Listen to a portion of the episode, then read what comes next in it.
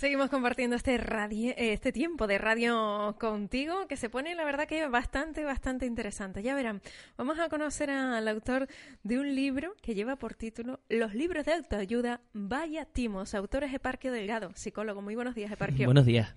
Bueno, bueno, a mí me ha sorprendido, la verdad, este libro. Yo le comentaba él fuera de antena. Yo, pues yo sí, yo consumo, yo leo libros de, autoayuda y ahora parece que, los tengo ahí en la mesa de noche y los voy a tener que, retirar. No, no, no tampoco, tampoco es eso. ¿Eh? Vamos a ver, ¿por qué? ¿Por qué los libros de autoayuda son un timo? Bueno, los libros de autoayuda, cuando, cuando yo me, paro a analizar este tema de los libros de autoayuda, no me paro a analizar eh, pues el hecho de que la gente, pues, digamos, le puedan o no le puedan gustar. O sea, está bien que la gente lea lo que quiera, ¿vale? Lo comentábamos antes fuera de antena. Lo importante, cuando yo me paro a analizar este tema, es realmente plantearme, ¿realmente sirven para algo? ¿Realmente hay algún libro que haya demostrado servir para algo? ¿Las ideas que encontramos en estos libros o las propuestas que encontramos en estos libros han demostrado servir para algo? ¿Han demostrado que funciona? Claro, fíjate que estoy planteando demostrado que funciona. No digo si alguien ha percibido que le funciona, porque sabemos que ese no es un criterio válido para saber si algo funciona. Por ejemplo, eh, si alguien pues me pues, por ejemplo no lo sé me hace una imposición de manos y yo me siento mejor eso no significa que la imposición de manos haya sido la causante de que yo me sienta mejor, porque sabemos que hay muchos fenómenos como la regresión a la media, el efecto placebo, la remisión espontánea de muchos problemas, de muchas enfermedades y sobre todo pasa mucho en, salud mental, ¿no? Donde cualquier procedimiento que nos alivie, pues parece que ya nos, nos está curando de alguna manera, ¿no? Entonces, se trata de saber si realmente en, mi caso, ¿no? Como psicólogo, como profesional, puedo utilizar alguno de estos libros en, mis terapias o, como complemento a mis terapias. Hablamos entonces de la parte científica, ¿no? No hay ningún estudio que demuestre que estos libros de, autoayuda, donde hay muchísimos, en cualquier librería, en cualquier espacio encontramos estos libros, hablamos siempre de la parte científica, porque luego está la otra parte, que ya también tú estabas ahí explicando, que depende de, un poco de, la persona, ¿no? De, lo que busca. Yo mencionaba antes, fuera de antena, esas personas que quizás son un tanto negativas y que gracias a esto, pues un poco se vuelven positivas y a lo mejor ven la vida de, otro color, de otra Vamos por partes. Primero, los libros de autoayuda, eh, digamos, es un concepto que aglutina una serie de libros muy, muy heterogéneos y muy diferentes entre sí.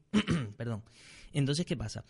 que eh, tenemos que hablar de los diferentes tipos de libros de autoayuda que hay, ¿no? Tenemos desde la literatura inspiracional, que son estos libros en forma de cuentos, ¿no? Muy típicos de Pablo Coelho, Jorge Bucay y otros autores muy, muy famosos, ¿no? Luego están los libros del cómo mejorar tu autoestima, cómo enamorar cualquiera en 90 minutos, etcétera, etcétera, ¿no? Luego hay libros más o menos esotéricos, digamos que tenemos muchas propuestas, ¿no? Entonces, hablar de los libros de autoayuda como concepto ya de por sí es un poco complicado, ¿no? Porque hablamos de los diferentes tipos de, libros de autoayuda. Entonces, eh, realmente cuando hablamos de que no hay pruebas, ¿qué es lo que es lo que sabemos hasta el momento y es lo que bueno se plantea en el libro a través de una investigación que yo estuve haciendo sobre este tema y es que existen una serie de manuales que se utilizan eh, como complemento a algunas terapias que se denominan biblioterapia pero que eso no tiene nada que ver, absolutamente nada que ver, con lo que encontramos en las librerías. Lo que encontramos en las librerías son libros que nunca han demostrado servir para nada y sus autores nunca ni siquiera se han planteado hacer un estudio para decir este libro realmente puede servir para, para ayudar. Termino, termino. Y, y, realmente, ¿qué es lo que nos encontramos? Como me decía ayer una persona, por ejemplo, ¿no? que un amigo suyo psicólogo le había dicho, como ahora estoy sin trabajo, voy a, voy a escribir un libro de autoayuda, voy a poner cuatro, perdón la palabra, pero cuatro paridas, ¿sabes? Que a la gente le suenen bien y tal igual. Y como esto vende, pues esa es la idea. Y eso es lo que encontramos muchas veces.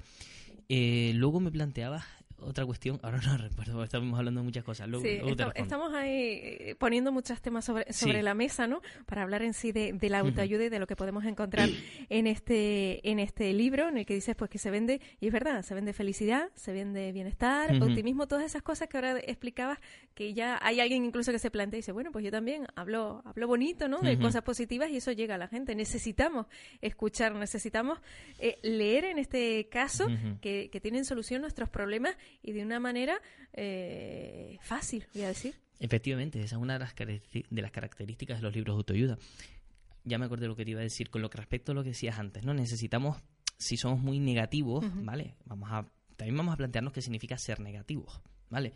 Entiendo, por ejemplo, que tú te estás refiriendo a ser pesimista, por ejemplo, a esperar que lo que ocurra, eh, pues yo piense que no está en mi control o que no va a ser favorable o que, eh, a ver, tanto la parte negativa de las cosas como la parte positiva de las cosas muchas veces. Vamos a poner un ejemplo, vamos a centrarnos a lo mejor en el parón. Tanta gente que hay desempleada en estos momentos, ¿no? Y que toca una puerta, toca otra, ve que no se abre y luego pues eh, caen, ¿no? En ese círculo vicioso de decir, ah, no tengo suerte, no me sale un trabajo y se vuelven así como y ese círculo vicioso, ese círculo vicioso te pregunto yo a ti, ese círculo vicioso es irreal? Es decir, no tengo suerte, vale, eso puede ser, digamos, algo que se está atribuyendo a la persona a sí misma la causa de no encontrar trabajo, pero la cosa está fatal, eh, no hay trabajo para casi nadie, si no tengo estudios lo voy a tener muchísimo más complicado que otras personas, tengo una familia que mantener, eso es falso. Es decir, las ideas, las ideas que tiene la persona con respecto a la realidad son falsas. No, desde luego, son ¿Y qué es lo que y qué es lo que se busca muchas veces? ¿Y qué es lo que aporta muchas veces el libro de autoayuda? Lo que aporta son consuelo, lo que aportan es esperanza. Pero al mismo tiempo, esa esperanza que aportan puede ser peligrosa porque los libros de autoayuda tienen una característica y es el háztelo tú mismo. Toma herramientas, tú puedes, todo es fácil, como tú decías antes. De hecho, esa es una de las características que hacen que a, mucha gente le gusten, que sean muy sencillos. Eh, entonces, ¿qué ocurre? Que los libros me acaban convenciendo de que todo está en mi mano, pero es que no todo está en mi mano. Es que los libros de autoayuda, y esa es una de las grandes críticas que se le hacen desde muchos autores y autoras de la sociología, es que están asumiendo que la causa de todo lo que a una persona le pasa es individual. Y eso es una auténtica barbaridad. A mí no me pueden decir que yo llevo dos años desempleado por mi culpa, porque es en el fondo lo que muchas veces se deduce de los libros de autoayuda. ¿vale? Hace un tiempo eh, una, amiga me llamaba desesperada eh, contando que se había leído un libro de autoayuda de uno de estos autores muy famosos, diciéndome que acababa de, llegar a la conclusión leyendo el libro que todo lo que le había pasado, un problema de conflicto de pareja, etcétera, era por su culpa. Es decir, yo tengo la culpa de todo porque no he sabido atraer la felicidad, porque no he sabido traer el bienestar a mi relación, entonces la culpa es mía. Claro, imagina, por ejemplo, una persona que llegue a esa conclusión en una situación de violencia de género, por ejemplo. O en una situación de desempleo. Si yo no consigo trabajo porque soy tonto, porque no, no he sabido traerlo con mis pensamientos, como diría Ronda Byrne en El Secreto, o cosas así. ¿Que, ¿Cuál es el gran problema de los libros de autoayuda? Es que reducen, reducen la realidad a tu propia subjetividad, a tu propia individualidad. Y eso, eso es faltar a la, a la verdad. ¿Qué, ¿Qué, nos podría plantear un libro, entre comillas, de autoayuda real, por ejemplo, ante el problema de desempleo? Oye, hay una, hay una situación de desempleo, la situación de desempleo viene por una coyuntura económica que ha generado ciertas políticas, por ejemplo, bueno, pues la forma de salir de desempleo es cambiando las políticas y movilizándote y tal. ¿Te imaginas un libro de autoayuda así? Sería impensable. No, que no, porque ya parece que, no está en nuestra mano y ya no nos interesa, ¿no? Como que eso lo arreglen otros, los políticos. Queremos algo cercano y, como decíamos antes, fácil. Y fácil, esa es una de las características. De hecho, eh, una de las cosas que sabemos es que cuando no tenemos una explicación para un fenómeno, porque no conocemos suficiente para, para, tener pues, una, una explicación que nos resulte coherente, tendemos a creernos la primera explicación que nos dan, sobre todo si es muy sencilla. De hecho, ante dos explicaciones falsas, ¿vale? Dos explicaciones que son falsas, donde una es más complicada que la otra, nos tendemos a querer la más fácil y además a pensar que es mucho más verdadera que la más complicada, aunque las dos sean falsas, hasta el punto que para que tú puedas cambiar de opinión, te hace falta una cantidad de datos en contra abismal, absolutamente desmedidos con respecto a, lo que a las pruebas que tienes para creer en que esto es así. Y eso lo, lo explotan mucho los autores de autoayuda, ¿no? Todas las explicaciones son muy fáciles. Por ejemplo, si lees eh, Los hombres son de Marte, las mujeres de Venus, de John Gray, la explicación que te da de por qué los hombres nos comportamos de una manera y las mujeres de otra es una cosa ya no que, que, es un burdo estereotipo, sino que es insultante lo que plantea. A las mujeres les gusta cambiarse de ropa todos los días y a los hombres nos gustan los uniformes. Y punto, porque lo dice John Gray, el mismo que dice además yo no necesito ningún título porque soy uno de los autores más famosos del mundo. Entonces, eso es lo que nos encontramos, eso es lo que me he encontrado yo al leer más de, un, me he leído más de un centenar de libros de autoayuda, ¿no? Para poder hacer este libro. Y la verdad que yo pensaba incluso que me iba a encontrar con cosas un poco más razonables. De hecho, hay libros más razonables, hay que decirlo. Otra cosa es que sirvan para algo. Pero en muchos de esos libros lo que nos encontramos son verdaderas barbaridades que dices tú, ¿de dónde se saca este autor estas cosas que te cuenta aquí? Prácticamente porque suena bonito, ¿no? Y nos hace sentir bien. Y porque muchas veces coincide con nuestra visión del mundo. Es decir, porque, por ejemplo, el tema de las energías, ¿no? Hay gente, mucha gente, que eh, curiosamente se ha abandonado la religión, en este caso, pues aquí la mayoritaria, ¿no? La religión católica, pero que siguen siendo religiosos, digamos, a su manera. Una espiritualidad laxa que ahora se lleva mucho esto de yo no creo en la iglesia, pero eh, yo tengo una creencia, creo que existe una energía y tal. Es interesante, por ejemplo, saber de dónde viene ese concepto de, de energía. Es interesante saber que eso es una, una malinterpretación que se hizo de, de conceptos eh, como el ki o el prana del, del, hinduismo, ¿no? Eso que hablamos de las energías orientales, ¿no? Orientalistas han hablado siempre de energía, eso es mentira. De energía no se habla en ningún texto clásico, ni, ni del hinduismo, ni del budismo, ni de nada no se traduce como energía. Pero ahora parece que todo el mundo cree que existe como un fluido universal que va de, allá para acá. Tenemos que estar en consonancia con él. Efectivamente, que la gente te transmite energía, que las energías te enferman o te sanan. Esto es una idea que aparece prácticamente en todos los libros de autoayuda, ¿vale? Pero es que, a ver, hay que decir una cosa, ¿vale? Y yo sé que, por supuesto, cada uno tiene el derecho a creer lo que quiera, te lo vuelvo a decir, ¿no? Y yo defiendo además muy, muy, muy, muy, digamos, muy a rajatabla esa idea. La gente en su vida personal debe, puede creer en lo que quiera. Otra cosa es que eso sea cierto. Pues yo puedo creer en cosas que sean falsas. Y sobre esas supuestas energías no hay ninguna prueba de ningún tipo. De hecho, la energía desde el punto de vista de la física es otra cosa totalmente distinta. Totalmente distinta, está claro. Pero esas creencias, si a la persona eh, le, le, causa, no sé si decir satisfacción, si le resultan positivas, al fin y al cabo no hacen daño. Sí, sí, por eso te digo que todo el mundo tiene derecho a creer en lo que quiera. El problema es que yo no estoy de acuerdo en que todas las creencias no hagan daño. Por ejemplo, creer que todo depende de ti es un gran problema, igual que creer que nada depende de ti. ¿Vale? Psicológicamente nos pasa factura. Y no solo psicológicamente, sino en la propia vida real. Es decir, yo, por ejemplo, una cuestión que analizamos en el libro, ¿no? Ahora, por ejemplo, una de las cosas que está muy en boga es el tema del, del pensamiento positivo, del buen rollismo, del optimismo y estas cosas. Vale. El optimismo es una, digamos, eh, esta, digamos, eh, esta idea de esperar que lo que ocurra va a ser positivo, esta idea de eh, explicar las cosas centrándome más en lo positivo que en lo negativo, digamos, en lo que me resulta más agradable o más desagradable o lo que me provoca beneficios, ¿no? ¿Dónde está el problema del optimismo? El problema es que el optimismo, primero que hoy por hoy estamos empezando a considerar de forma muy seria que el optimismo es un rasgo de personalidad, es decir, que es difícilmente cambiable. Así que eso que comentabas antes, y es que es que a veces hay personas negativas que necesitan un libro. Realmente una persona negativa, entre comillas, negativa, digamos pesimista, puede cambiar ese pesimismo. No está tan claro. Hoy por hoy no está tan claro. Segundo, el optimismo es bueno, depende de la cantidad de optimismo y depende de la situación. Si yo, por ejemplo, pienso que nada es posible, o por ejemplo, ¿qué es lo que le pasa a una persona con depresión? Tú sabes que las personas con depresión, por ejemplo, son mucho más realistas que las personas que no tienen depresión. Analizan. Sí, sí, Analizan la realidad de forma, se llama realismo depresivo. Analizan la realidad de forma mucho más real, mucho más ajustada.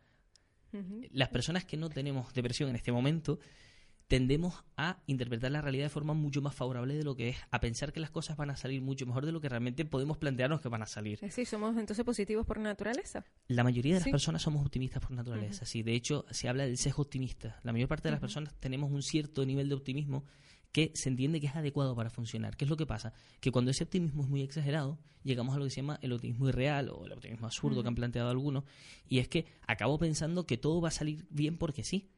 ¿Y qué pasa? Pues, por ejemplo, que me puedo meter en proyectos para los que realmente no estoy preparado, que puedo estar invirtiendo mucho dinero en una empresa cuando la empresa se está yendo a pique, pero yo sigo creyendo que no, que esto se va a levantar.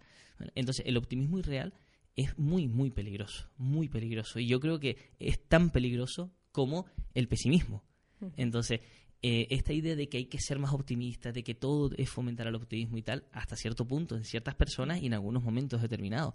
Pero esto además no es nuevo, es decir, esto ya lo venimos haciendo desde la psicología desde hace ya muchos años. Pero si cogemos el libro de, de Ronda, eh, El secreto, o los últimos que ha sacado la magia, nosotros nos concentramos, imaginamos lo que queremos y nos llega a nuestras manos, porque sí, porque somos positivos, visualizamos y demás. Eso nos dice ese libro de Toye y otros muchos. El libro de Ronda Vaina es uno de los productos, eh, digamos, de los, de los productos de autoayuda, eh, que ha sido el, uno de los mayores negocios de la última década. Vamos, es una cosa absolutamente fantástica. Cuando sacó el libro y sacó el documental del, secreto y planteó aquello de la ley de atracción universal, donde todo lo que nos llega nos viene porque lo hemos atraído con nuestros pensamientos. Ese, digamos, que es el colofón de una serie de, planteamientos de autoayuda que vienen desarrollándose desde hace muchas décadas, desde lo que llamamos la nueva era, la New Age. Entonces, el, el libro de Ronda Byrne es un libro de magia. Básicamente es un libro de magia porque plantear que todo lo que nos ocurre depende de nuestro pensamiento, eso es magia, eso no se sostiene de ninguna manera. De hecho, tenemos que recordar que Ronda fue la que dijo que cuando ocurrió aquel tsunami que mató más de 10.000 personas en Asia, dijo que si esas personas habían recibido un tsunami, tenía que ser porque lo habían atraído con la frecuencia de sus pensamientos. Es decir, culpó a las víctimas del tsunami de haber muerto porque habían atraído tsunami con sus pensamientos. Eso es una barbaridad. Eso es una auténtica barbaridad. Eso es una desfachatez. Sin embargo, vemos que este autor ha vendido millones de libros por todo el mundo, que durante años el secreto ha estado entre los libros más vendidos, ya no solo de autoayuda, sino de los más vendidos en, en, general, y que sigue haciendo caja ahora con la magia y con otros más que irá sacando. Desde luego sí, porque luego vienen los manuales prácticos. Hombre, y luego vienen los manuales prácticos. Y luego vendrán los cursos, y vendrán los talleres, y vendrá todo lo demás. Sí, hay cursos, hay cursos y, talleres, ya los hay. Luego hay otro autor, porque también en el libro pues vas desgranando, ¿no? Por, por autores y demás, un autor que dices que, que vive del cuento, ¿no? ¿Cómo vivir del cuento? ¿Quién es ese autor? Paulo Coelho. Literalmente, Paulo Coelho vive del cuento. Lleva toda la vida contándonos cuentos. A algunas personas les gustan mucho esos cuentos. Yo, yo ya había leído algunos de, de sus libros había leído el, Alquimista, que es un libro pues que está bien, es bastante, bastante bonito, a pesar de ser un plagio de, de, otros cuentos. Eh, pero realmente la idea es plantearnos, bueno, los libros de Pablo Coelho sirven para algo, porque, te lo vuelvo a decir, que cualquier persona lea un libro de este tipo y que le guste, me parece perfecto. la gente tiene derecho a creerlo y a leer lo que quiera. Otra cosa es a lo largo de, muchos años muchas personas me han planteado que los libros de Paulo Coelho sirven para mejorar la autoestima, sirven para aprender a solucionar problemas, sirven para una serie de cuestiones, ¿no? La cuestión es, ¿realmente sirven para eso? ¿Han demostrado servir para eso? Muchas veces lo que nos encontramos en los libros no puede ser pues un alivio a, muchos problemas, ¿vale? Una posible solución, otra cosa es que luego nos sirva o no nos sirva. Entonces, ¿Qué pasa con, con Paulo Coelho? Paulo Coelho, además, es un autor muy, muy discutido. De hecho, hace, si no recuerdo mal, unos tres años, fue invitado a la feria de, del libro de Buenos Aires, que es una feria, una de las más importantes de América Latina. Y coincidió que yo estaba por, por allí y se había montado una polémica tremenda porque muchos de los, de los de las personas que participaban en, la feria estaban en contra de que Pablo Coelho participara. Y pasa en casi todas las ferias que, que va, ¿no? Entonces, yo la cuestión es dónde trazamos la línea, ¿no? Claro. ¿Dónde trazamos la, línea? Como dice Serrat, sobre gustos no hay ni puede haber disputa. O sea, en la cuestión de los gustos no podemos entrar y yo me niego a entrar. Es decir, me parece genial porque yo creo que nadie tiene derecho a meterse con nuestros gustos musicales, literarios, etcétera. Otra cosa es, lo que dice Paulo Coelho es verdad porque hay veces que yo me he encontrado personas que creen literalmente que existe pues la iluminación o que existen las energías o que existen estas cosas porque lo leen en los libros. Y ya se mezcla ahí lo que hablábamos antes con el tema de la religión y luego ahí también tiene Efectivamente, son ideas religiosas. De dónde tirar. Entonces, ¿qué le decimos? ¿Qué le decimos? Lo primero yo creo que se tienen que leer este, este libro, los libros de autoayuda Vaya Timo, para que puedan comprender un poco, ¿no? Y ver de qué va todo esto, este, podemos decir, gran negocio, ¿no? De los libros de, de autoayuda. Y a continuación, aquellas personas que dicen, ay, pero yo es que me estoy leyendo, hablábamos al de Ronda, eh, El secreto, la magia y demás y no sé, a mí me parece que por intentarlo no es nada malo, ¿no? Yo le digo a la gente que, igual que cuando lee cualquier otro libro, que lo disfruten, ¿vale? Si están leyendo libros de autoayuda y les gusta, que los disfruten. Pero que sean críticos, ¿vale? Que, que sean suficientemente críticos y que no se crean todo lo que leen, que tampoco se crean mi libro, ¿vale? Y que no se crean ningún libro. Es que, que aprendan a tener criterio y a poder analizar críticamente lo que leen, sea venga de donde venga y sea lo que sea hablamos de un escepticismo sano, hablamos de un escepticismo de poner en duda las cosas, las supuestas verdades que nos llegan y aprender a contrastarlas uno mismo, a buscar pruebas. Eso fue exactamente lo que hice yo con los libros de autoayuda Vallatimo, no hice otra cosa.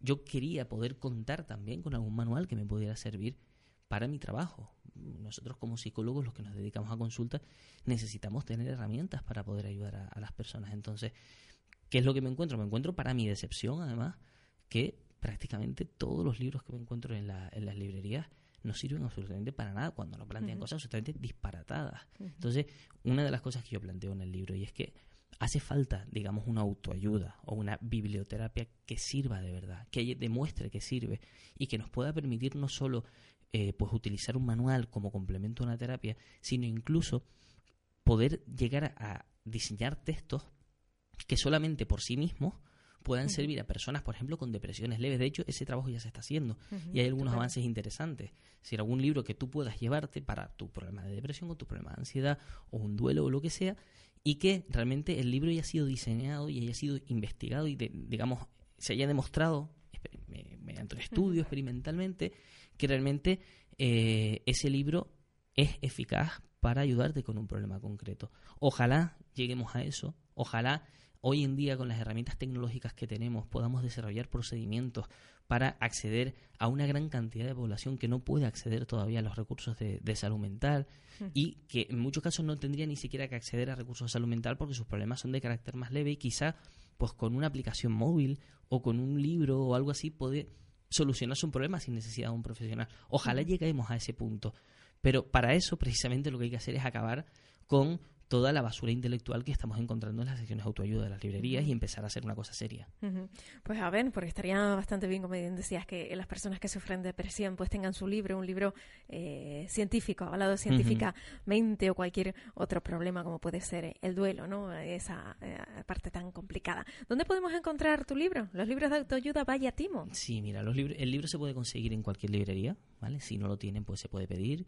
Se puede conseguir en la página web de la editorial, en editorial en laetoli.es, www.laetoli.es, se puede conseguir en librerías virtuales como Amazon, se puede conseguir en cualquier parte en, España, ¿vale? Luego ya fuera es un poquito más complicado, habría que mandarlo a pedir y esas cosas, pero en cualquier librería se puede pedir. Aquí en Canarias ha tardado un poco más llegar por cuestiones de distribución, pero creo que ya se puede conseguir en cualquier librería y si no, pues se pide y, te lo traen enseguida. ¿No se ha puesto en contacto contigo ningún autor de libros de, autoayuda? No, sorprendentemente no. Hombre, sí ha causado cierta polémica porque, a ver, hay gente haciendo, haciendo libros y haciendo estas cosas, ¿no? Mm, también me ha escrito mucha gente diciéndome, oye, menos mal hacía falta que alguien por, por primera vez empezara a poner, digamos, un poco de rigor en, en, todo esto. Y yo siempre le digo a la gente, mira, esta es mi propuesta, esta es la conclusión a la que yo he llegado después de un año y medio de trabajo. Quizá haya otras conclusiones y espero y deseo que eh, otros autores empiecen a analizar rigurosamente esta cuestión y que nos aporten conclusiones. Y sobre todo, además, la ciencia es una cosa que cambia muy rápido van apareciendo muchas investigaciones, van apareciendo nuevos descubrimientos, nuevos inventos, se van desarrollando nuevas terapias. Entonces, ojalá dentro de muy poco podemos contar con una verdadera autoayuda, una verdadera biblioterapia que nos sirva de verdad, ¿no? Ojalá, ojalá, esperamos. Muchísimas gracias, Eparquio Delgado, por esta visita, por haber compartido con nosotros pues las entrañas de, este libro. Muchísimas gracias. Gracias a ti. Saludo. La verdad que, que interesante, interesante. A ver qué hacemos, al menos darle una lectura diferente a esos libros de autoayuda a partir de ahora. Y yo creo que, que lo primero para dar esa lectura diferente y ser más objetivos tendrá que ser leer el libro de Eparquio Delgado, Los libros de autoayuda Vaya Timo. 17 minutos de la mañana.